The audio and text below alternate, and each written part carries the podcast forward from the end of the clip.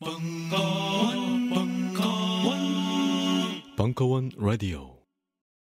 안녕하세요. 용산에서 가장 믿음 가는 조립 PC 전문 업체 컴스테이션의 이경식입니다. 당장이라도 사용하고 있는 컴퓨터를 들어다 던지고 싶을 때 그럴 때를 대비해 저희 컴스테이션이 용산 선인상가 21동 1층 130호에서 기다리고 있습니다. IT 강국에 걸맞게 믿을 만한 조립 PC 컴스테이션이 신뢰를 바탕으로 그 기회를 제공해 드리겠습니다. 궁금하신 점은 문의 주십시오. 011-892-5568번입니다. 우주 최강의 만족스러운 서비스를 제공해드리는 저희 컴스테이션이 늘 기다리고 있겠습니다. 딴지스에게 F1 같은 존재, 컴스테이션은 조용한 형제들과 함께합니다. 자유를 외친 신 김수영, 위대한 화가 이중섭, 전설이 된 반고흐. 그런 그들의 진짜 모습은 찌질했다. 철없는 가난뱅이, 애정결핍 환자, 우리가 사랑한 위인들의 민낯. 위인전에 속은 어른들을 위한 경쾌한 반전이 시작된다. 딴지일보 인기 연재를 책으로 엮은 찌질한 위인전. 완벽하지 않아서 눈물나게 아름답고 찌질했기에 더욱 위대한 그들의 삶이 전하는 위안과 감동. 딴지일보 홀짝 기자의 찌질한 위인전. 전국 서점과 온라인 서점 딴지마켓에 있습니다. 위즈덤 하우스.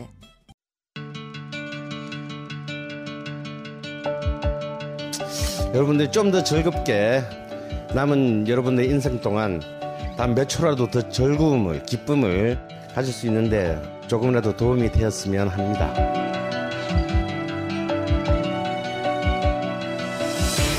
미국 역사에서부터 비엔나 궁정을 거쳐 한국 근현대사까지. 강헌이 주목한 음악사의 역사적 장면들. 음악평론가 강헌의 첫 책 출간. 이름하여 전복과 반전의 순간.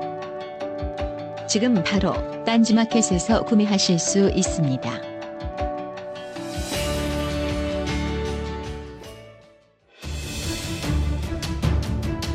군사부장 핸드의 워키피디아 포클랜드 전쟁 2015년 6월 20일 강연 일부 아, 안녕하세요. 예, 메르스에 지금 비까지 왔는데 그래도 많이 찾아와 주셨네요. 아, 혹시 포클랜드 전쟁에 대해서 아시는 분들 많이 계세요? 예, 군사적으로도 정치학적으로도 굉장히 유명한 전쟁이었었고요. 저 같은 경우에는 제가 초등학교 다니던 시절에 비밀일기라는 소설이 있어요. 수타우센스 작가가 썼던 책인데 어, 그분 책에서 제가 처음으로 포클랜드 전쟁을 알게 됐어요. 그때 주인공이었던 아멜레이든가 걔가 아빠가 좀 병신이었었어요. 실업자에다가 술 처먹고 엄마가 바람 나가지고 이혼했다가 이권인가부터는 아빠가 대신 바람 나고 엄마가 돌아오니까 그런 상황이었는데 술 처먹고 누워 있는데 갑자기 전쟁 났어 외치는 거예요. 그러니까 포클랜드 전쟁이 터진 거예요. 그러니까 그 13살짜리 꼬마애가 아빠 13,000km 밖에 난 전쟁이야. 그 얘기를 하는 거예요. 아, 이 포클랜드 전쟁은 어, 여러 가지 의미에서 현대사, 특히 세계사에 굉장히 많은 영향을 끼쳤습니다. 아마 한국도 그 영향을 받았어요. 차차 이 강연을 듣다 보면 알게 되겠지만은 하나의 전쟁이 나비 효과를 일으켜가지고 우리에게 어떤 의미를 줬는지 그리고 전쟁의 본질, 기술의 발전에 따른 전략의 변화 이 모든 것들을 74일 만에 압축해서 이야기할 수 있는 최고의 교재이죠. 덤으로 박근혜 대통령도 얘기할 수 있는 훌륭한 전쟁입니다. 아, 그 전쟁에 관한 얘기를 한번 시작을 해보겠습니다. 한 가지 물어볼게요. 제가 말하기 전부터 포클랜드 전쟁 알고 계셨던 분? 어, 몇 분 많이 계시네요. 네, 내려주세요. 네, 그 정도로 인지도를 가지고 있는 걸로 전제를 한번 시작해 보겠습니다. 1982년 6월 스페인 월드컵이었었는데 아, 원래 마라도나가 원래는 78년도 월드컵에 나갔어야 되는데 너무 어리다는 이유로 나가지 못했었어요. 또 성질이 욱하는 것도 있었었고 82년도에 아르헨티나가 스페인 월드컵에 올라갔었죠. 12회 월드컵에 어, 1차 예선을 3전 전승으로 올라갔다가 2차전에서 그냥 전패를 했죠. 바로 탈락해서 토너먼트 경기였으니까. 근데 브라질하고 경기에서 마라도나가 걷어찼어요. 폭력으로. 이유가 뭐냐니까 와가지고 아르헨티나 대표팀이 충격과 공포를 느낀 거예요. 자기네들은 갈티에르 정부가 어, 말비나스 전투 그러니까 포클랜드 전쟁은 아르헨티나의 승리다라고 배웠던 거예요. 땡전 뉴스처럼 9시 땡 치면 박근혜 만세를 외치고 있었던 거기서는 메르스는 손만 씻으면 된다라고 얘기를 하니까 손만 씻었었는데 다 죽은 것처럼 이쪽에서도 우리가 이겼어 라고 했는데 얘네들 스페인에 와서 들어보니까 여기 병신들아 니네들이 진 거야 라는 사실을 알고 나니까 애들이 흥분을 한 거예요. 마라도나가 빡쳐가지고 패기 시작한 거야 애들을. 팼어요. 그래서 퇴장을 당했어. 문제는 무엇이냐? 이 전쟁 이후에 있어가지고 이 월드컵 바로 전까지 아르헨티나 국민들은 말비나스의 영웅들이라고 뒤에 설명하겠지만은 아르헨티나 해군 공군 파일럿들의 영웅적인 투쟁만 본 거예요. 전쟁이 졌는지 였는지를 모르는 거예요. 언론이 장악된 독재 국가가 그렇게 되는 거예요. 어디서 많이 본 것 같죠? 그렇죠? 이런 상황이었었던 거예요. 이 전쟁에서 넘어가겠습니다. 제가 이 얘기를 해볼게요. 음, 서구 역사학을 퇴보시킨 전쟁. 아, 포클랜드 전쟁은 우리 보통 사람들, 우리가 군민이라고 생각하는 많은 사람들의 정신 세계, 경제, 사회, 문화적인 모든 거에 지대한 영향을 끼쳤습니다.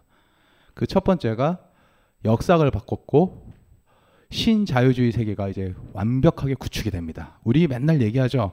좀 공부하신 분 알죠. 뭐 밀턴 프리드만 하이에크 이 새끼들이 신자유주의 뭐 시작을 알렸다 어쩌고저쩌고 뭐 레이건이 뭐 래퍼 커브를 보고 나서 냅킨이 어쩌고저쩌고 얘기 나왔을 거예요. 그 모든 것의 시작이 바로 포클랜드 전쟁입니다.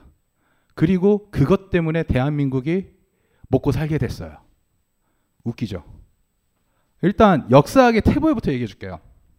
음, 1960년대에 그러니까 포클랜드 전쟁이 터지기 전에 60년대에는 서구 역사학계의 르네상스 시기였어요. 황금기. 그러니까 삼인주의 영향이 굉장히 강했었고 돈도 많이 생기고 그리고 그 전까지 사관이 영웅 사관이라고 나폴레옹을 얘기하면 나폴레옹을 막 떠받들고 걔가 어떻게 어떻게 했다 했었는데 민중을 보기 시작했어요. 그 밑에 있었던 백성들이 어떻게 살고 있고 그때 어떤 영향을 끼쳤고 어떻게 살고 있나 그러면서 역사가 굉장히 한참 분기가 됐어요. 그런데 70년대 이제 끝이 난 거예요. 모든 게 오일 쇼크가 터져버렸어요. 그러니까 이 부분은 경제학적으로 한번 생각을 해보셔야 돼요. 전쟁사 얘기하면서 경제 얘기하는 거좀 이상하죠. 근데 알고 계시면 도움이 돼요. 어디 가서 써먹을 수 있는 것 중에 하나인데 아, 1945년 8월 10일 전후로 해가지고 미국은 이제 깨닫게 돼요. 확실하게 깨닫게 돼요. 전쟁이 우리를 풍요롭게 만든다는 사실을. 완벽한 전쟁 경제로 가요. 대표적인 얘기 해줄게요. 1950년 2월에 미국의 경제 지표를 볼게요. 실업률이 8%를 넘어가요. 실업률 8%가 올라가고 경기 지수가 이제 막장을 치달아가요. 그런데 1950년 6월 25일 날 동북아의 조그만 나라에서 전쟁이 나요. 호황기가 다시 돌아와요. 신났어. 일본은 막 돈이 막 남아도서 난리가 나는 거예요. 전쟁 경제가 완전히 돌아가는 거예요. 그렇죠?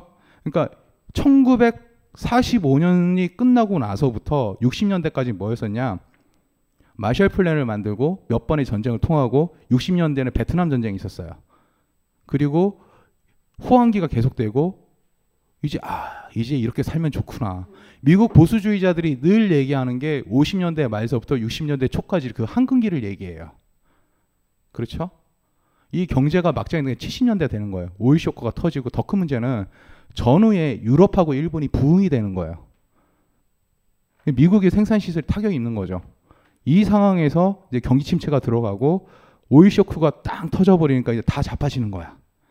이때부터 신자유주의 애들이 막 치고 나오고 막 그 얘기를 하는데 그 전 세대의 역사를 얘기하자면은 60년대에서 70년대 초까지는 이 삼인주의를 기반으로 해가지고 민중 역사나 미시사 그런 것들이 발달이 돼요. 새로운 역사가 돌아가면서 진짜 역사학이 황금기였었어요. 그런데 레이건하고 대처가 같이 집권을 한 70년대 신자유주의가 적과 꿀이 흐르는 거죠. 흐르는 이 시기에는 뭐였었냐니까 전 국가에서 나오는 게 역사를 배우라는 말을 해요. 그리고 과거의 영광, 전통의 무게가는 얘기를 해줘요. 보수주의로 해결을 하는 거죠. 이때 날조된 전통이라는 책이 있는데 한 대 지켜보면 되는 거예요. 전통이나 보수라는 게 얼마나 얇고 그게 얼마나 정치적인 메타포를 가지고 있는가 이때 보여줘요. 역사를 정치적으로 활용해서 성공한 케이스가 바로 이때부터 나오기 시작한 거예요. 레이건하고 대처 같이 잡았을 때. 얘네 둘은 얘네 둘은 별명이 하나 있었어요. 이 커플들은 정치적인 연인이라고. 다우닝 10번가하고 화이트하우스에서 늘 하는 게 얘네들은 참모들끼리 정치적인 연인이라고 그래요. 얘네들이 서로 죽고 못 살았어요. 그러니까 뭐 육체적인 관계를 제외한 모든 것들 다 했던 사이예요. 얘네들은 서로 막 전쟁 날 때도 막 전화하고 레이건이 대표적인 얘기가 음, 그라나다 침공을 했을 때 여자친구한테 전화를 해요 대처한테 미안 전쟁이 너무 급해서 너한테 전화를 못했어. 아니야 자기야 다 알고 있었어. 그러면서 넘어가요. 최고 수상들인데. 여러분들 모르겠지만 영국하고 미국은 핵무기도 서로 팔아요.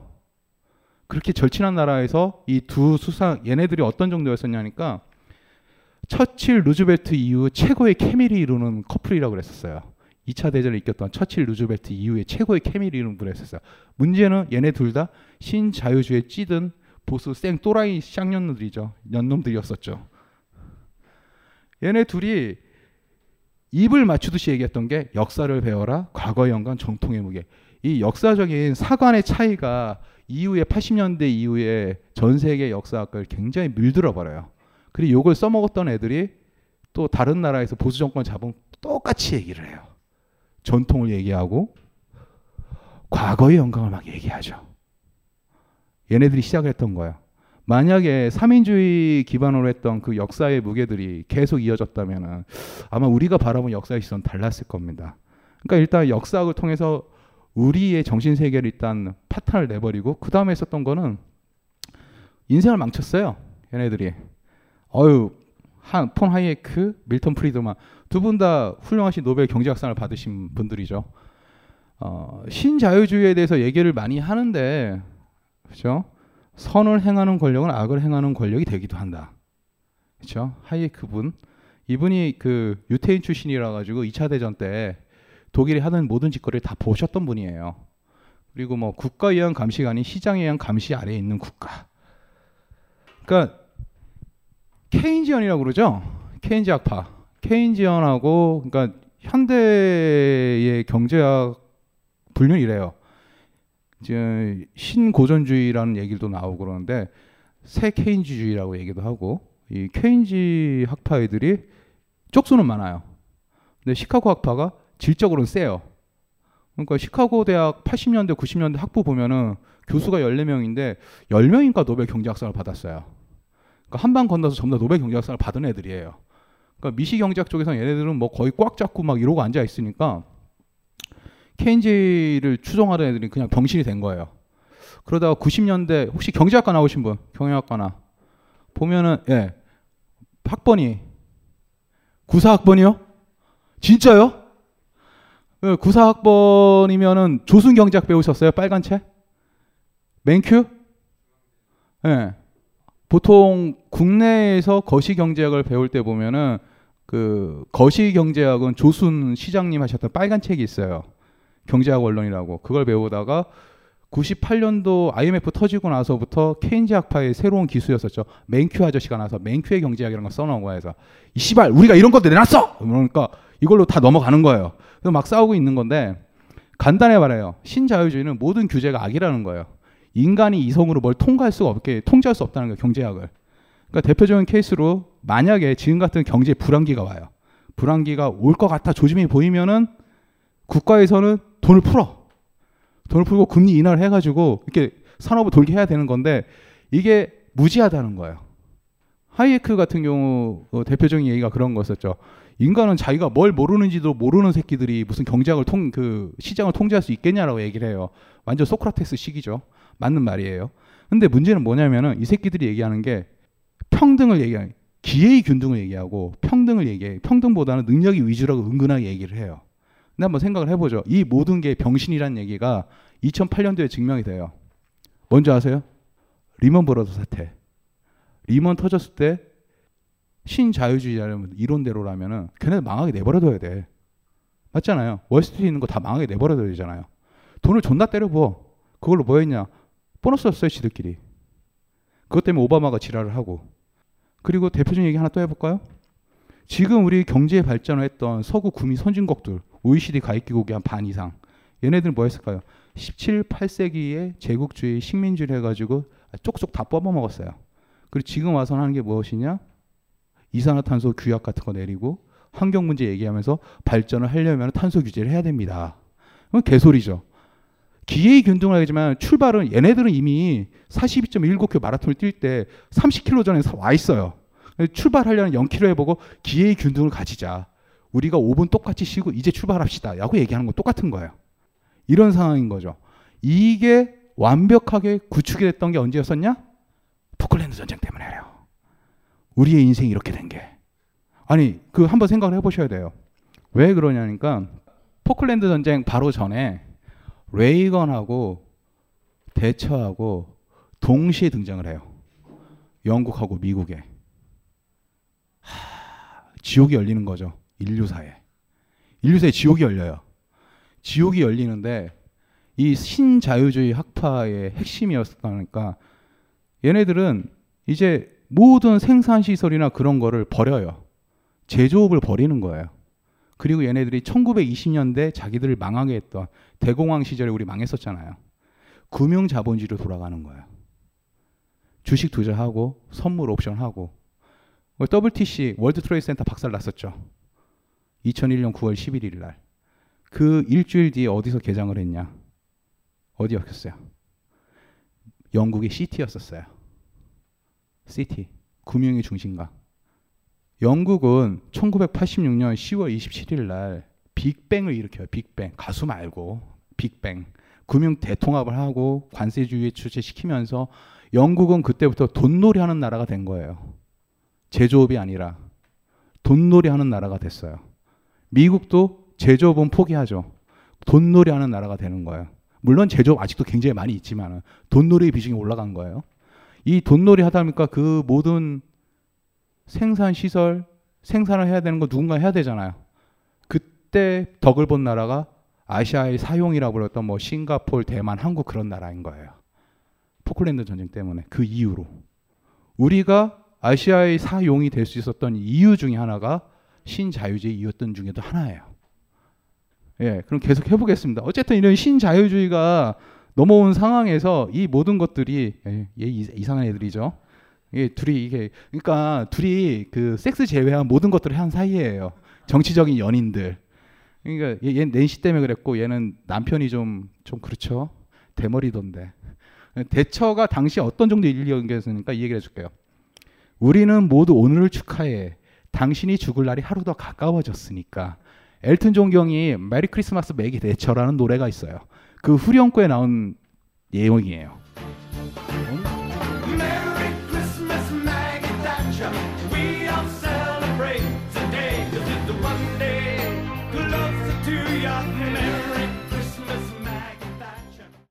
어느 정도였었냐?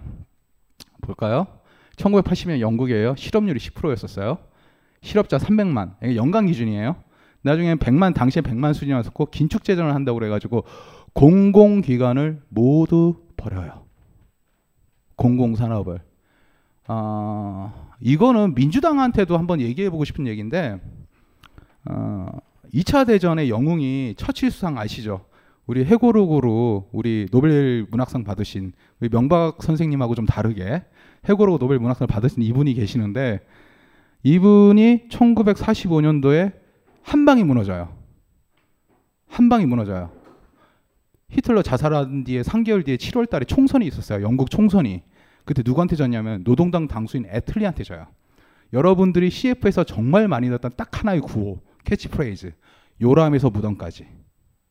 애틀리가 그 구호로 노동당을 다수당으로 만들고 자기가 수상이 돼요. 그 요람에서 무덤이라는 구호가 언제 만들어진지 아세요? 그러니까 전쟁이 이제 끝나갈 것 같은 1944년도에 노동당 애들이 재집권 프로젝트를 만들어요. 앞으로의 세상은 어떻게 돌아갈까? 처칠이 돌아가는 것처럼 들어갈까? 아니야. 우리가 하려면은 공공복지를 확대하고 국민들을 다독여야 돼. 복지 사회를 만들자. 이거에 대해서 처칠이 했던 말은 괴시타포 같은 짓이다. 소리를 쳐요. 그렇게 막 공공산업을 이렇게 하고 구구화 시키면 안 되지 않느냐? 무슨 개소리냐? 아, 집권하려면 이렇게 해요. 몇 년 전부터 어, 앞으로의 세상을 그려본 다음에 애틀리는 그렇게 들어갔어요. 노동당은. 이게 경제 호황이랑 맞물려요. 60년대, 70년대. 영국의 공공의료 되게 부러웠죠. 공공주택 서비스 되게 부럽죠. 그 직장 다 주고 이 모든 거를 노동당이 만들었어요. 노동당 당규에 나와 있었죠. 국가 그러니까 공공산업은 국유화해야 된다는 거 분명히 있었어요. 근데 빌어먹어 토니 블리어 그거 삭제해 버렸죠. 쌍놈의 새끼. 들어갔어요. 자, 문제는 뭐냐면은 이게 바로 대처는 영국병이라고 생각을 했던 거예요. 많이 들어봤을까? 영국병이라고. 애들이 그냥 산다는 거야. 이때 이 모든 거를 국유화를 해제하자. 민간이 다 팔아버리자. 그러니까 국영기업을 여러분 생각해 보세요. 한전을 삼성한테 판다고 생각을 해봐요. 어떻게 될까요? 그 짓을 하는 거예요. 자, 문제는 당시에 영국 정가에서 떠돌았다는 말이 뭐였었냐니까 그러니까 얘네들은 집도 팔았거든요. 공공임금주택을 다 팔아버린 거예요. 만약에 목숨을 진짜 대처가 제일 하고 싶던 게 공공의료 조직을 없애버리려고 그랬었어요. 만약에 대처가 목숨이 두 개였다면 팔았을 수도 있었을 거다는 말이 굉장히 많았어요. 대처 내각에서 그걸 진짜 없애려고 되게 노력을 많이 했었거든요. 공공의료를. 근데 영국이 가장 자랑하는 것 중에 하나가 바로 그거였었잖아요. 이 모든 것들을 이 당시는 다 없애려고 그랬었어요. 신자유주의가 능력대로 살자. 씨바. 있는 놈 잘 살고 없는 놈 뒤지자. 이 상태로 갔던 거예요. 긴축 재정을 들어갈 수밖에 없는 게 IMF 터지고 뭐 장난이 아니었던 거예요. 그러니까 당시의 상황이 어땠는가? 어 여기 왜 껴 있어?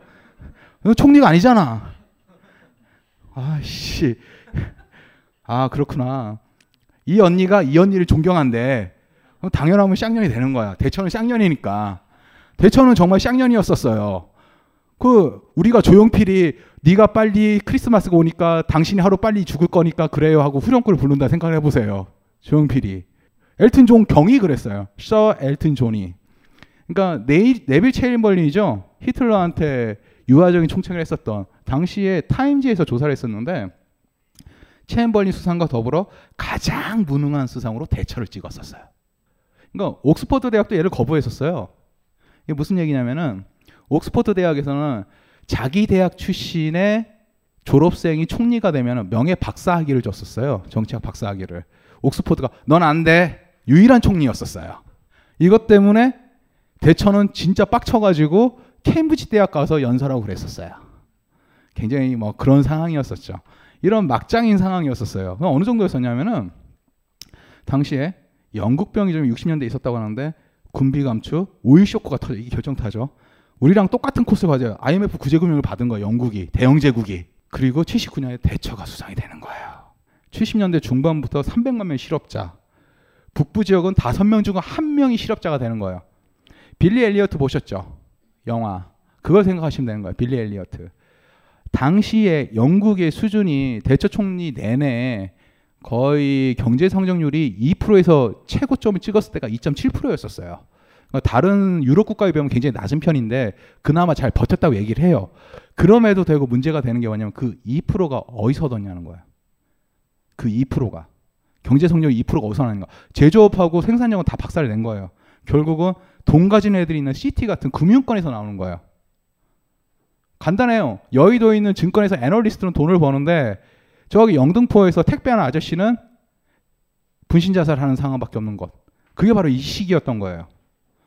이 상황에서 내년도 총선은 100% 100% 대처는 떨어진다고 믿었어요. 문제는 뭐냐면은 영국의 대처와 미국의 레이건 이 두 가지 이 두 명이 서구 세계의 맹주였었어요. 이 맹주들 중에서 한 축이 무너지는 순간 신자유주의가 이어질 수 있을까요? 불가능했어요. 레이건은 그때 래퍼라는 이상한 쓰레기 같은 놈이 나와가지고 네킨에다가 래퍼 커브를 막 그려요. 그리고 레이건 애들 야 이거 맞구나 이거대로 하자 그 짓을 했었고 대처에는 나는 열심히 석탄 노동자가 뒤지든 말든 금융권으로 한번 밀어보자 몰빵을 해보자 1986까지 가야 된다. 그런데 빌어먹을 아르헨티나가 전쟁 일으키는 거예요. 내년이면 이제 얘가 나갈 수 있었는데 나갈 수 있었는데 아르헨티나가 전쟁 일으키는 거예요. 아르헨티나 왜 일으켰을까요? 독재 정권 맞습니다. 볼까요? 아르헨티나는 어떻게 했을까? 14명의 지도자가 평균 통치가 1년 10개월이었었어요. 저번에 저번 회차에 쿠데타 얘기했었죠. 후안 페론 얘기했었죠.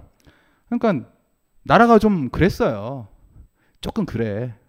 얘네들은 뭐 지방선거 하는 것도 아니고 보궐선거 하듯이 그냥 이렇게 바꾸는 거예요, 애들이.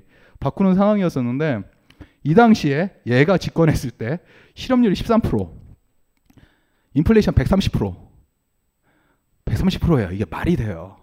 당근 하나가 오늘 샀는데 천 원이나 내일 보니까 2,300원 하는 거예요. 부에노스아이레스 대규모 폭동인가? 서울에서 광화문에서 명박상선 쌓았다 생각하시면 되는 거예요. 100만 명이 막 이러고 있는 거예요. 얘 빡친 거야. 얘가 방법이 없어. 얘 때 생각한 게 뭐냐? 전쟁을 한번 해보시죠. 포클랜드가 어, 포클랜드란 지명이 뭐냐면 포클랜드란 사람 이름이에요. 포클랜드가 누구냐면 어, 1708년인가? 예, 예, 18세기에 있는 영국 해군 재무감 이름이 포클랜드 자작이 있어요. 그 사람 이름을 땄어요. 이 섬이 원래는 어, 스페인 거였었어요. 스페인 원래 영국이 개- 발견했다 누가 했다 그건 다 필요 없고 애초에 스페인 애들이 가지고 있었는데 1816년도에 아르헨티나가 독립을 해요. 그럼 포클랜드 우리 거잖아요. 우리랑 똑같아요 독도랑 우리 거야. 근데 이런 무슨 개소리냐? 영국이 계속 가지고 있었어요. 그래서 아르헨티나가 씨바 쳐들어갔어요. 점령을 했어. 점령했는데 영국 애들이 이런 개새끼가 왜냐하면 해가 지진이 안 난 나라였잖아요. 18세기, 19세기 영국이 아르헨티나가 독립한 지 한 10년, 20년 된 애가 이길 수 있겠어요? 바보 된 거예요. 이게 그나마 국제사회에 문제가 됐었던 게 1965년도예요. 1965년도에 뭐가 있었냐면 유엔에서 식민지 위원회라는 게 나와요. 그러니까 식민지 시절에 영토가 뺏고 말고 이런 게 있었을 때 식민지 위원회에서 식민지 돌려줘. 막 그걸 하는 거예요. 이때 명문상으로 보면 이건 아르- 아르헨티나 땅이었었어요. 아르헨티나가 야 우리 거네 그러니까 영국이 개소리 하지 마. 이유가 뭐냐니까 자국 국민이 100년 이상 살았으니까 이거 우리 땅이랑 마찬가지지. 알박기를 한 거예요. 이렇게 하니까 아르헨티나가 이런 개새끼가 하면서 유엔에 계속 얘기를 하는 거예요. 얘기를 하니까 73년도인가 74년도인가에 유엔이 중재를 내놔요. 니네들 합의하에 잘 한번 써먹어라. 섬이니까 우리 독도만한 사이즈인 줄 아는데 이게 전라남도만 해요 사이즈가 섬이 그냥 섬이라 생각하는데 전라남도만한 사이즈인데 이 사이즈가 이게 정치적으로도 굉장히 의미가 있지만 경제적으로 쓸모가 쏠쏠하다는 생각이 드는 거예요. 왜냐하면 희망봉 항로가 이렇게 돌아갈 때 이게 써먹을 수 있는 데도 있지만은 여러분 어떻게 생각할지 모르지만은 앞으로 분명히 전쟁 한번 납니다. 뭐냐? 국제 정치학적으로 남극 대륙에 대한 눈독을 들이거든요. 계속 남극 대륙에 대해서 남극 대륙의 전초기로 가장 좋은 데가 바로 포클랜드입니다. 사우스 조지아 섬하고 왜냐하면은 남극에 대한 연결을 해야 되니까 남극 대륙에 대한 개발에 대한 우리 이제 애들이 이제 머리가 돌기 시작하거든요. 누가 먼저 먹을까 지금 그러고 있는 상태예요. 국제적으로는 이제 이거는 우리 누구 영토도 아니에요 얘기를 하면서도 미친 듯이 과학기진 놓잖아요.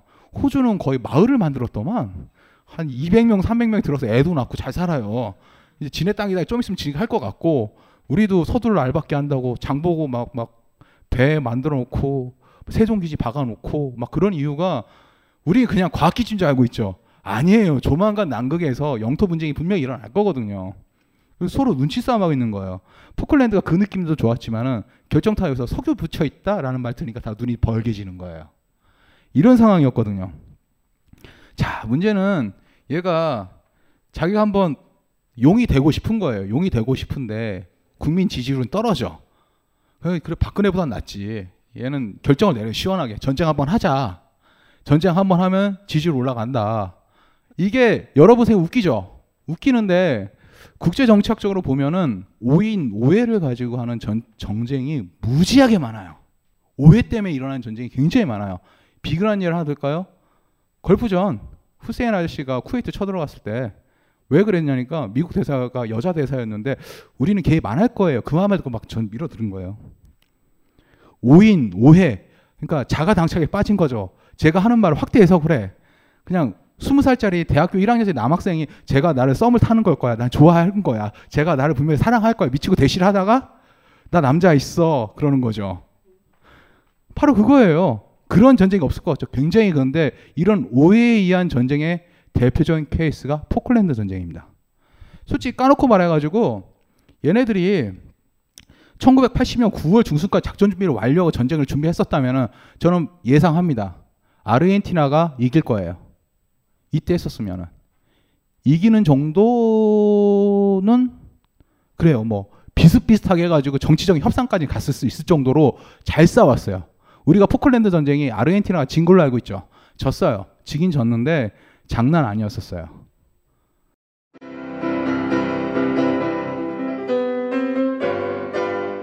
클래식은 너무 멀리 있거나 혹은 너무 가까이 있다.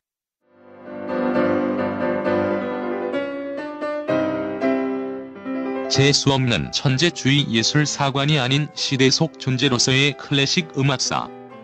지휘자 겸 피아노 박사의 실연과 함께하는 퍼포먼스형 강좌.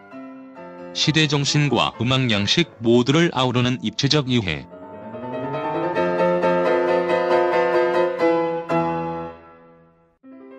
(2015) 벙커원 울트라 스페셜. 클래식 끝판 48주 과정. 강헌, 송창진. 올드 클래식. 자세한 사항은 벙커원 홈페이지를 참조하세요. 각종 사회 비리에 처절한 똥침을 날려온 딴지일보가 마켓을 열었습니다. 기자들이 검증해 믿을 수 있는 상품들을 은하계 최저가로 판매하여 명랑한 소비 문화 창달에 이바지할 딴지 마켓. 이제 신뢰를 쇼핑하세요. 주소는 마켓.딴지.com. 우리는 생각했습니다. 신뢰는 가까운 곳에 있다고. 우리가 파는 것은 음료 몇 잔일지 모르지만 거기에 담겨 있는 것이 정직함이라면 세상은 보다 건강해질 것입니다. 그래서 아낌없이 담았습니다. 평산네이처 아로니아 친친친 지금 딴지마켓에서 구입하십시오. 스마트폰의 바이블 벙커원 어플이 대폭 업그레이드 되었습니다. 강좌 및 강의별 결제 기능 탑재 멤버십 회원이 아니라도 벙커원 동영상들을 골라볼 수 있는 혁신. 바로 확인해 보세요. 어, 영국 함대가 당시에 127척인가가 몰아서 갔는데 함대의 절반이 피해를 입었어요. 격침된 것도 그 정도였었고 영, 그 당시 사상자 수가 6.25 때 영국군 우리 한국 참전한 거 아시죠? 그때 사상자 수의 3분의 1을 발휘했어요. 74일 동안. 엄청나게 죽었죠. 그 짧은 기간 동안. 아르헨티나 애들이 정말 목숨 들고 싸웠었어요. 해군, 공군만. 전투기 파일럿들만. 나머지는 쓰레기. 걔네들은 정말 말비나스의 영웅들이었었거든요. 뒤에 얘기 들어가요. 왜 9월 중순까지였었냐면은 첫째는 6, 7월에 싸울 수가 없어요. 왜? 겨울이니까. 남반구잖아요. 아, 정말로. 왜냐면 이게 작전이 포클랜드 전쟁 때, 어, 영국 해군이 헬기가 그냥 막 격추당한 것도 아닌데, 바람 때문에, 돌풍 때문에 막 격추가 되고, 전투기가 몇 대씩 떨어져요. 그냥, 그냥 촉에 나갔다가. 남극 바람 보시죠? 전 진짜 남극 한번 가보고 싶거든요. 진짜 딴지일보에서 그 남극 관광 상품 제가 최초에 제가 만들었었어요.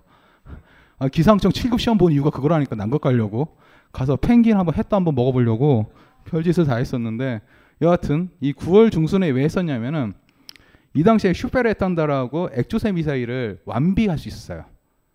당시에 어, 아르헨티나가 다섯 기하고 다섯 발 미사일 다섯 발을 가지고 있었어요. 근데 이때가 되면 열다섯 발이 된다는 거예요. 다섯 발이나 열다섯 발이 그 차일 것 같죠. 뒤에 보면 장난 아니에요. 그 열 발의 차이가. 그러니까 완비가 되는 시점을 따라 가지고 9월에 하려고 했었어요. 그런데 이 판단을 했던 이유 중에 하나 여러 해볼게요. 일단은 가난했다는 거. 이게 뭔지 아세요? 항공모함. 이것도 항공모함. 이게 뭐냐면은 이게 마지막 항공모함이에요. 영국의 아크로얄급 정규 항모 중에서. 그러니까 여러분 항공모함 하면은 미국 거 생각하죠. 미국은 쳐다보지 마세요. 걔들은 삼성이야. 걔들은 삼성이야. 삼성 우리랑 달라. 저 얘기해 볼까요? 전 진짜 재벌 이사를 타나오고 싶은데 아빠가 노력을 안 해요. 같은 거예요. 우리는 삼 이거 될 수가 없어. 살 수가 없어. 얘네들은 이걸 못 가진 애들이 그러니까 이런 거죠. 우리가 에쿠스는 못 사지만 티콘 한번 타봐야 되지 않겠냐 이거예요. 이게 바로 경항공모함이에요. 인비시브급이라고. 이것 때문에 세계에 있는 좀 살만한 애들이 나도 티코 한번 몰아볼래. 그래서 경항공모함을 찍어내죠. 이게 해리어라고 수직 이착륙기예요. 이거를 모는 이 최초의 경항공모함을 만들어냈죠. 근데 이게 1965년서부터 영국이 가난하다고 그랬잖아요. IMF 처음 하던 애들이 항공모함 어떻게 찍어내겠어요. 하나 하나씩 다 퇴역을 시켜요. 그러니까 콜로서스급부터 아니 그 전부터 항공모함 다 퇴역하고 마지막 남은 게 오데셔스급의 이글급 하나 퇴역하고 마지막이 아크로얄. 저걸 1979년에 퇴역을 시켜버려요. 이게 무슨 얘기냐면 이걸 한번 생각해 보세요. 미국의 전쟁 준비 모습을 한번 보세요. 선진국들, 강대국들. 뭔지 아세요? 걔네들은 절대적으로 원정군 체제예요. 원정군. 자기네 땅에서 전쟁을 절대 안 해요. 다른 나라 가서 싸우지. 우리나라 뭐예요? 우리나라 안에서 싸워요. 우린 가난하니까. 그러니까 그 원정군의 핵심이 뭐겠어요? 제공권이에요. 제공권. 위에서 육군이 아무리 점령을 해도 상관이 없어요. 위에서 폭탄 몇 개 떨어지면 우리 다 죽으니까. 제공권을 잡는 게 전쟁의 승기였었어요. 그렇다면 이때 핵심이 뭐겠어? 원정군의 핵심이 항공모함. 항공모함이었었는데 영국이 당시에 이게 이게 아크로의 것만 하다는 40기 탑재했었거든요. 뭐 F4 팬텀부터 뭐 버케니어 폭격기 해가지고 이것만 있었어도 아르헨티나가 전쟁하자는 생각을 안 했을 거예요. 근데 얘들이 에쿠스 몰더네가 갑자기 티코를 바꿨어. 어 그럼 나 한번 해볼만 할 것 같은데? 라는 생각이 들어요. 이거 열대 한 수, 열, 열대도 안 되는 이 해리어 몰고 가는 거 수직 이착륙기도 마우도 못 찍어요. 레이더 탐지 미사일을 못 쏘고 열추적 미사일만 쏘는 당시에는 당시에는 그런 수준이었거든요. 이걸 바꾼 거야. 어? 저 새끼 깡통 찼네? 나랑 한번 붙어볼 만 하네? 영, 일단 생각을 하게 돼요. 그 다음에 볼까요? 포클랜드를 버리려는 뉘앙스를 보이는 거예요. 무엇이냐? 그 당시에 포클랜드 섬에 주민 한 1,800명 정도 됐었어요. 1,800명 정도 됐는데 얘네들 보고 어, 인구 총 주택 조사를 한 거예요, 영국에서. 그리고 아빠하고 엄마가 부친이 영국인 아닌 애들은 영국 시민권 안 줄 거다. 그런 거예요. 어, 씨발. 그럼 어떻게? 포클랜드 버리려는 느낌 나잖아요. 거기에다가 여기에 엔듀언스인가? 여기에 경비정이 하나 있어요. 아, 경비정도 아니고. 아니, 세빙선인데 거기다가 기관포 하나 달았어요. 그 경비함이라고 지들끼리 얘기를 하는데 이걸 철수시키가 또 얘기한 거야. 포클랜드에 있었던 거를. 이거를 이 1,800명의 주민들이 돈을 각출을 해요. 조금만 기다려주면 안 되겠어? 우리도 이거 써야 되는데. 어, 모금한 거죠. 그래가지고 며칠 더 버틴 거예요. 이런 상태였었다가 뭐 여러 가지 이유가 있겠죠. 국제 정치학적 이유도 굉장히 컸었어요. 미국, 소련, 프랑스가 자기를 밀어줄 것 같다 생각했던 거야 아르헨티나는. 미국은 OSL 그러니까 미주 기구예요. 남미에 있었던 애들끼리 지들 연합한 건데 미국이랑 아 형 같이 놀자. 응 너랑 잘 놀아줄게. 막 그런 거예요. 얘가 나중에는 남대서양 조약기구 같은 걸 만들려고 그랬었어요. 미국이 나토처럼. 그러면 군사에 네가 짱 먹어라. 오케이 나 짱 먹을래 그런 상태였었고 소련 얘네들이 이게, 이게 중요했어요. 소련 애들이 손가락 빨고 있었거든요. 지금처럼 가뭄 든 거예요. 그러니까 얘네들이 밥을 못 먹어. 밥을 못 먹는 상황이 되니까 여기서 레이건이 또 멋있는 짓을 한 거예요. 뭐냐? 대소련 곡물 금치 조치. 굶어 죽이자. 어떻게 된 줄 아세요? 미국 농민들이 굶어 죽었어요. 파산을 한 거야. 진짜 대소련 곡물 금지 조치를 내려 금수 조치를 내려버린 거야. 이때 어스타트나 놓은 게 아르헨티나. 최고의 농업 강국이었었잖아요. 그러니까 소련 애들도 아 얘네들이 우리를 먹여 살려주는구나. 아르헨티나 착각한 거죠. 우리가 쌀을 주니까 얘네들도 우리 편 들어줄 거야. 오케이. 실제로 편 들어줬어요. 프랑스 애들. 우리 무기 사줄 테니까 우리 편 들어주겠지. 이런 관계를 가졌던 거예요. 다 가볼까요? 여기서 오판의 이유 중에 또 있었어요. 영국주 아르헨티나 외교관들이 상황 파악 잘못했었어요. 그러니까 대처가 되니까 영국 애들은 지금 지네들 싸우기 그하게 바쁘니까 전쟁 나면 처음 하면 좀 시끄러울 테지만은 전쟁은 안날 거다라고 사인을 보내줘요. 그리고 아르헨티나 첩보부에서도 비슷한 얘기를 해줘요. 그러니까 오판을 할 수밖에 없는 상황이 계속 몰아가죠. 마지막에 남성 우월주의가 가장 컸었어요. 두 여자가 다스리는 나라 과연 전쟁을 선택할까? 갈티에르가 한 말이에요. 아 미친놈이라고요? 아 그냥 미친놈 맞아요. 근데 이상했었어요. 그러니까 대처 엘리자베스 여왕을 잘 몰랐었죠. 처칠이랑 같이 소녀 시절에 전쟁을 겪었던 사람이죠. 2차 대전 때. 대처 아줌마 이분은 그 황상민 교수가 했던 말하고 똑같은 말 하셨 그 맞지 맞아요. 생식기만 여자인 분이세요. 예, 정말로 생식기만 여자이고 나머지 남자인 분이셨어요. 어느 정도였었냐면은 처음에 들어갔을 때 영국 이에 들어갔을 때 남자들만 들어갔으면 휴식 휴게 룸에서 이렇게 시가를 빠는 곳이 있는데 못 들어가는 거야. 뭐 벌컥 들어갔었죠. 장난 아니었어서 이분이 파오가 남자 남자 어느 정도 얘기해 줄게요. 고르비랑 일할 얘기해 줄게요. 고르바초프 만나죠. 이때 또 유명한 대화가 첫 만남에 했었던 대화가 있어요. 영국에 오신 거 환영합니다. 저는 양국 관계 좋은 출발을 하길 바랍니다. 또한 고르바초프 서기장과 저 사이에 오해도 없었으면 합니다. 저는 공산주의를 싫어합니다. 처음 만남에 했을 땐 말입니다. 어, 이게 정말 세게 나가셨던 분이었는데 이분이 전쟁을 넣었었던 거죠. 어, 저는 이거 아까도 얘기했지만은 몰랐어요. 9월에 개전했으면은 9월에 개전했으면은 역사는 바뀌었고 그러니까 포클랜드 전쟁이 안 일어났으면 좋았을 테고 일어났더라도 9월에 개, 일어났으면 우리 아마 지금 우리의 인생이 많이 달라졌을 수도 있었을 거예요. 신자유주의가 착근할 수 있는 토대를 아예 무너뜨려 버렸으니까. 근데 왜 9월에 안 일어났을까요? 왜 안 일어났을까요? 이때는 가능했었을 텐데. 어떤 병신 같은 고물상 때문에 그랬었어요.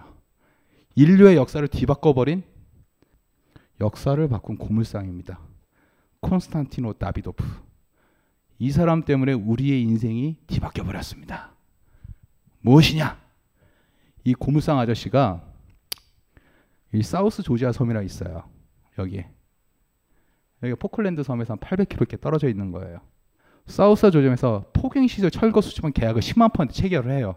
1년간 그러니까 사우스 조지아 섬이 어디냐면은 남극으로 갈 수 있는 그 전초 기지가 있었고 그레피티라는 데 보면은 영국에 있는 남국의 남국 연구학자들도 굉장히 많이 있었지만은 예전에는 포경선이 많이 있었던 존재하던 곳이에요. 그 시설들을 철거하는데 고물상 아저씨가 이 철 내가 살게.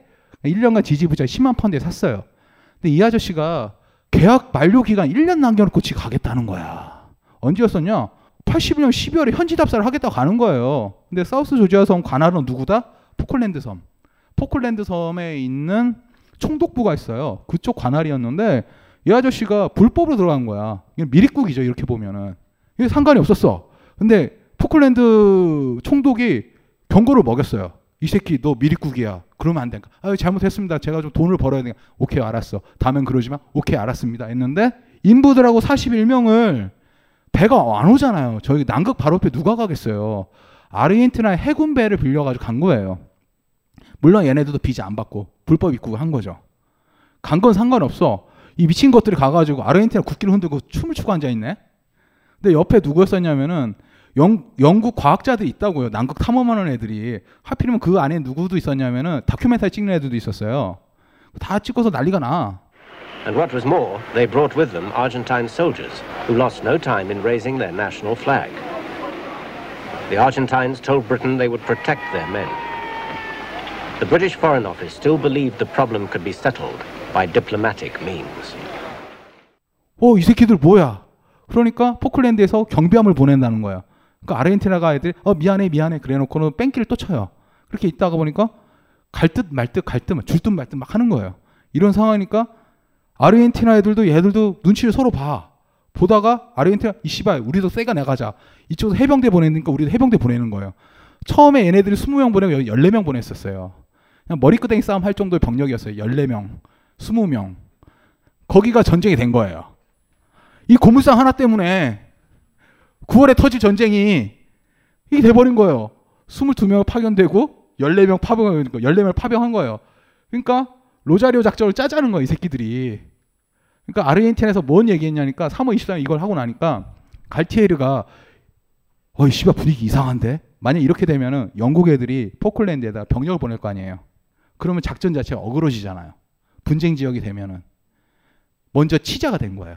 그래서 해군하고 공군 애들 물어봐요. 야 언제 치면 좋겠니? 그러니까 4월에 치시죠. 4월에 치면 우리 준비 되겠니?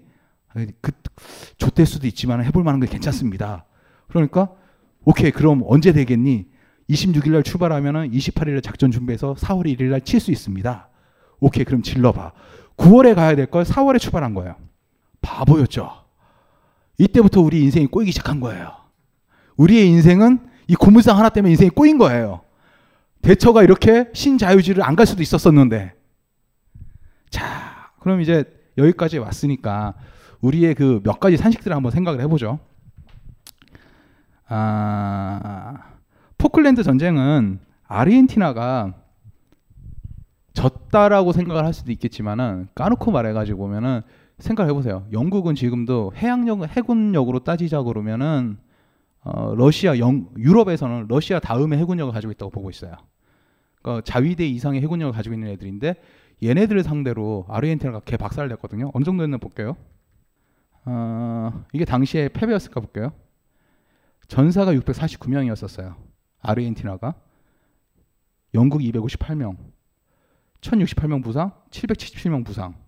비슷비슷했었어요. 포로는 이거 어쩔 수 없는 게 섬이 상륙되고 나서 항복을 하는 게 이렇게 된 거예요. 결정타가 뭐였었냐니까 격추된 것만 보세요. 시헤이리어 6기, 4기 파기, 헬리콥터 24대 파기, 이 상당수는 바람 불어서 떨어진 거예요. 진짜로. 진짜 구축함 뭐 침몰된 거, 프리기팜, LSL, 뭐 LCU, 컨테이너서 한척 천박 장난 아니죠. 당시 영국 함대의 반이 사라졌어요. 출전했던 항모의 반이 사상자가 된 거예요. 아르헨티나 정말 잘 싸웠거든요. 여기서 나중에 보면은 징병제하고 모병제 얘기도 나오겠지만은 영국은 전부 다 모병제 애들이었었어요. 어, 직업 프로 군인들. 그런데 아르헨티나 애들은 징병제 애들이었었어요. 물론 전쟁 끝나고 나자마자 조금 지나서 아르헨티나는 모병제로 돌아서죠. 이런 상황이었으니까 자, 작전을 펼쳐요. 진짜로. 얘네들 막 손들고 나가죠. 이거 다큐멘터리 다 나오는 건데 한번 보세요. 9월 중에 작년 4월 1일 앞당겨졌죠. 이 움직여서 이거 말씀드린 거예요. 3월 26일 우루과이 해군과의 합동 훈련에 출항한다. 헤네를 벨그라노. 이거 나중에 격침되죠. 이걸 해서 뻥을 치고 나가는 거예요. 이걸 나갔는데 문제가 뭐였었냐? 영국이 이때 몰랐을까라는 거야. 진짜 몰랐을까라는 거야. 몰랐을까요? 몰랐어요. 몰랐어요. 왜 몰랐냐? 수비 병력을 볼게요. 해병대 57명, 수병 11명, 예비군 수십 명 있어요. 포클랜드에.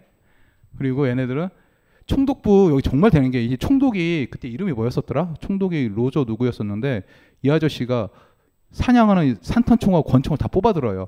결사항전을 한다고. 그리고 스탠리 공항 있잖아요. 공항에다가 자동차하고 바리케이트를 치는 거예요. 자동차를 다 갖다 놔가지고 착륙 못하게. 아저씨가 결사항전을 하려고 그래요. 결사항전 하려고 하면 뭐 하냐고.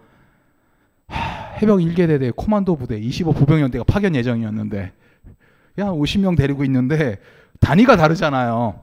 그, 그리고 여기 이때 제2 해병대대였었거든요. 얘네들은 포클랜드 지역에 유사한 지역에서 계속 훈련 중이었었어요. 포클랜드 상륙작전을 위해서. 그러니까 일단 제비가 안 됐어요. 일단 이때는 깔끔하게 항복을 했죠. 이게 누구냐면 아르헨티나 당시 국민들이었어요. 신나가지고. 전쟁 난다 그러는데 어디에 썼냐니까 비쉐르 해군 소장이 있었어요.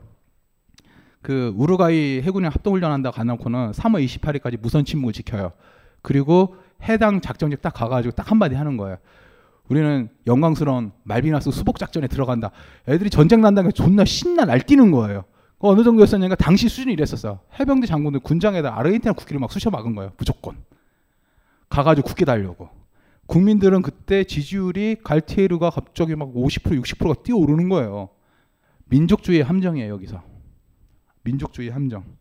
얘네들은 당장의 눈으로 봤을 때 보면 이 전쟁이 어떻게 일어났는지도 몰랐었고 이 전쟁이 자기 삶에 어떤 영향을 미치는지 생각을 안 했던 거예요.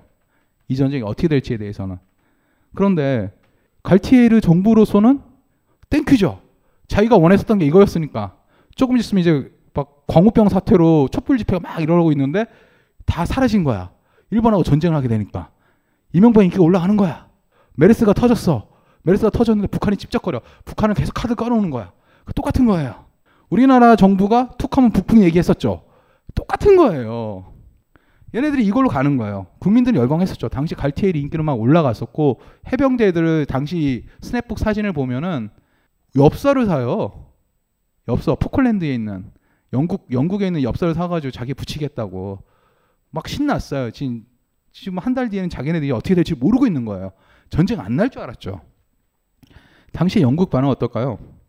이때 애들도 이러고 있었죠. 자 볼까요?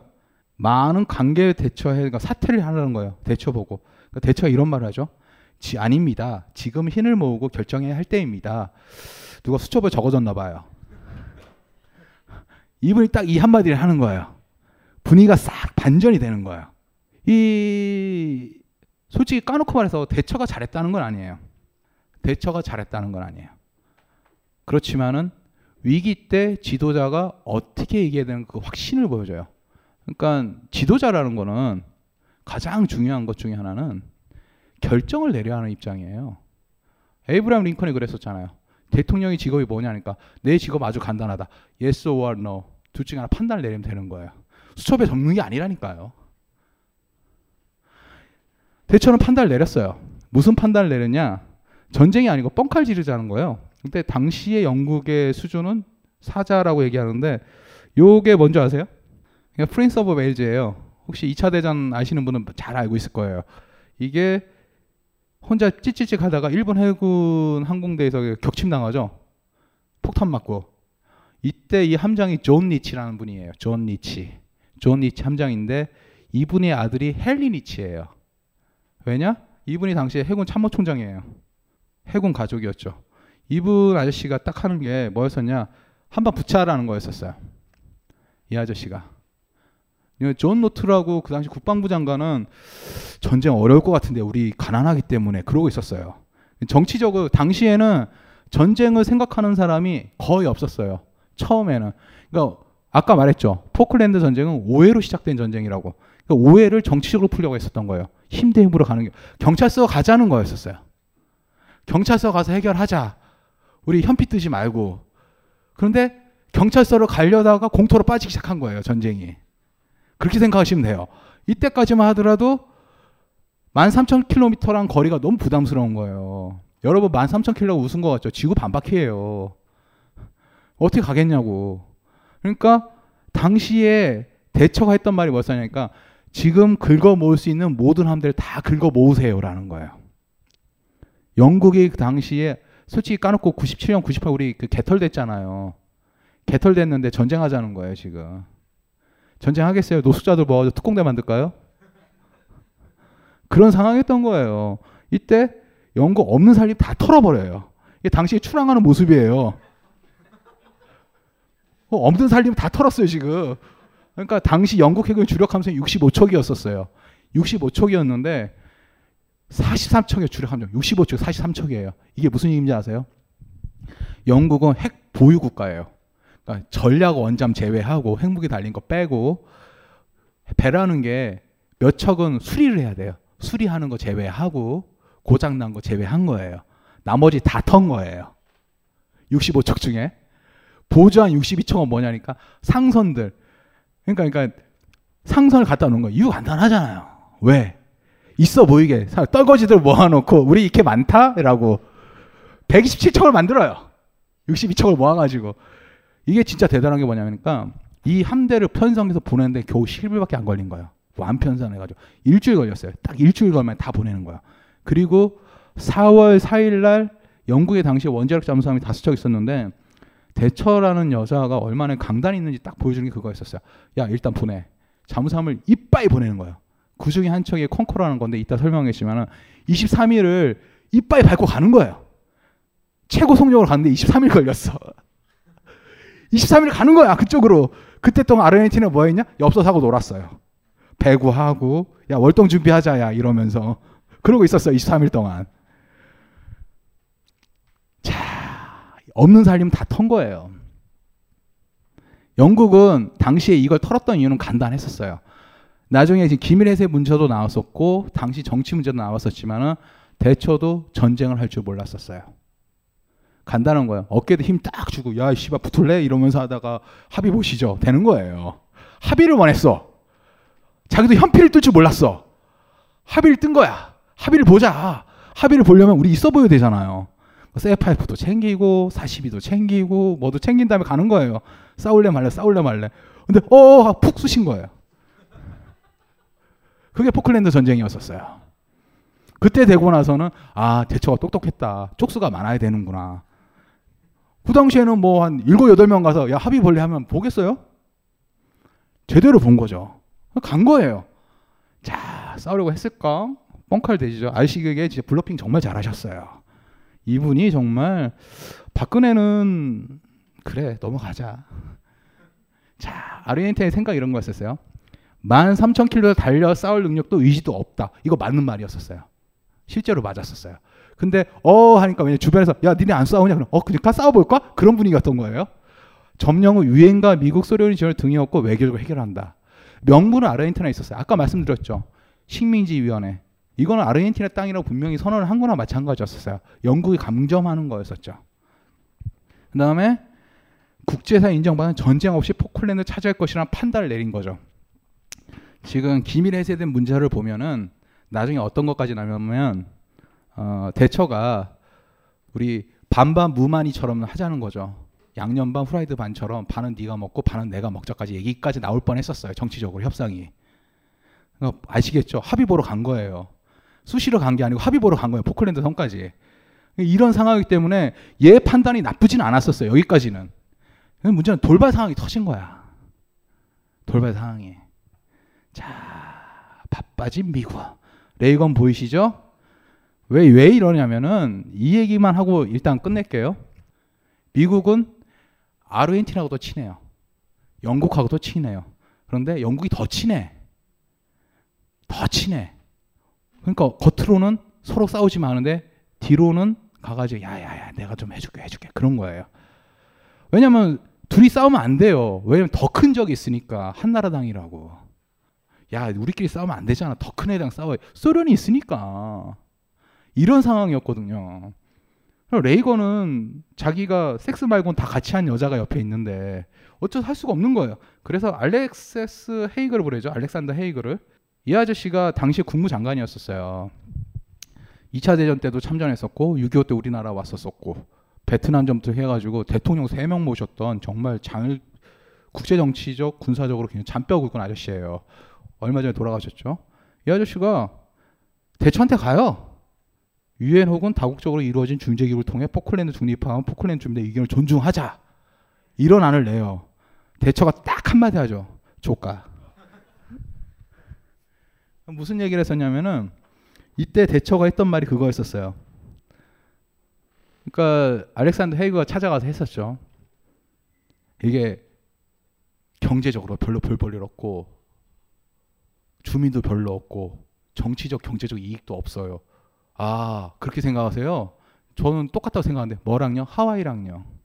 하와이도 사람 별로 없고 정치 경제적 별로 쓸모가 없는데 그러니까 하와이랑 포클랜드 다 아니요 같아요 라고 나간 거야. 강경파로 돌아선 거죠. 헤이건은 할 말이 없는 거예요. 이거랑 똑같은 얘기가 레이건하고 했을 때도 나와요. 지금 뭐 이게 전쟁 한참 진행해서 5월 31일 날이니까 5월 31일 날 전쟁이 한참 격화됐을 때 레이건이 전화를 해요. 아 이렇게 전쟁이 심해지면 양쪽 피해도 크고 얘도 아르헨티나도 편 들어줘야 되니까 어떻게 어떻게 얘기하니까 얘는 그러니까 알래스카가 점령돼도 그런 말 할 거야? 라고 얘기해요. 지 남자친구인데. 대처가 이때 강단이 있었었죠. 다른 건 전부 다 좀 이상한 것 같은데 포클랜드 전쟁 당시의 대처의 모습은 어, 리더의 모습은 어떤가에 대한 확실하게 보여줄 수 있죠. 일단은 얘기는 여기까지만 할게요. 2탄을 얘기하기 전에 커피를 사 먹으라고 멘트를 넣어달라는데 좀 많이 좀 사주세요. 좀 가난한가 봐요. 메르스 때문에 매출이 압박이 있다는데. 그럼 조금 이따 뵙겠습니다. 벙커원, 벙커원, 벙커원 라디오.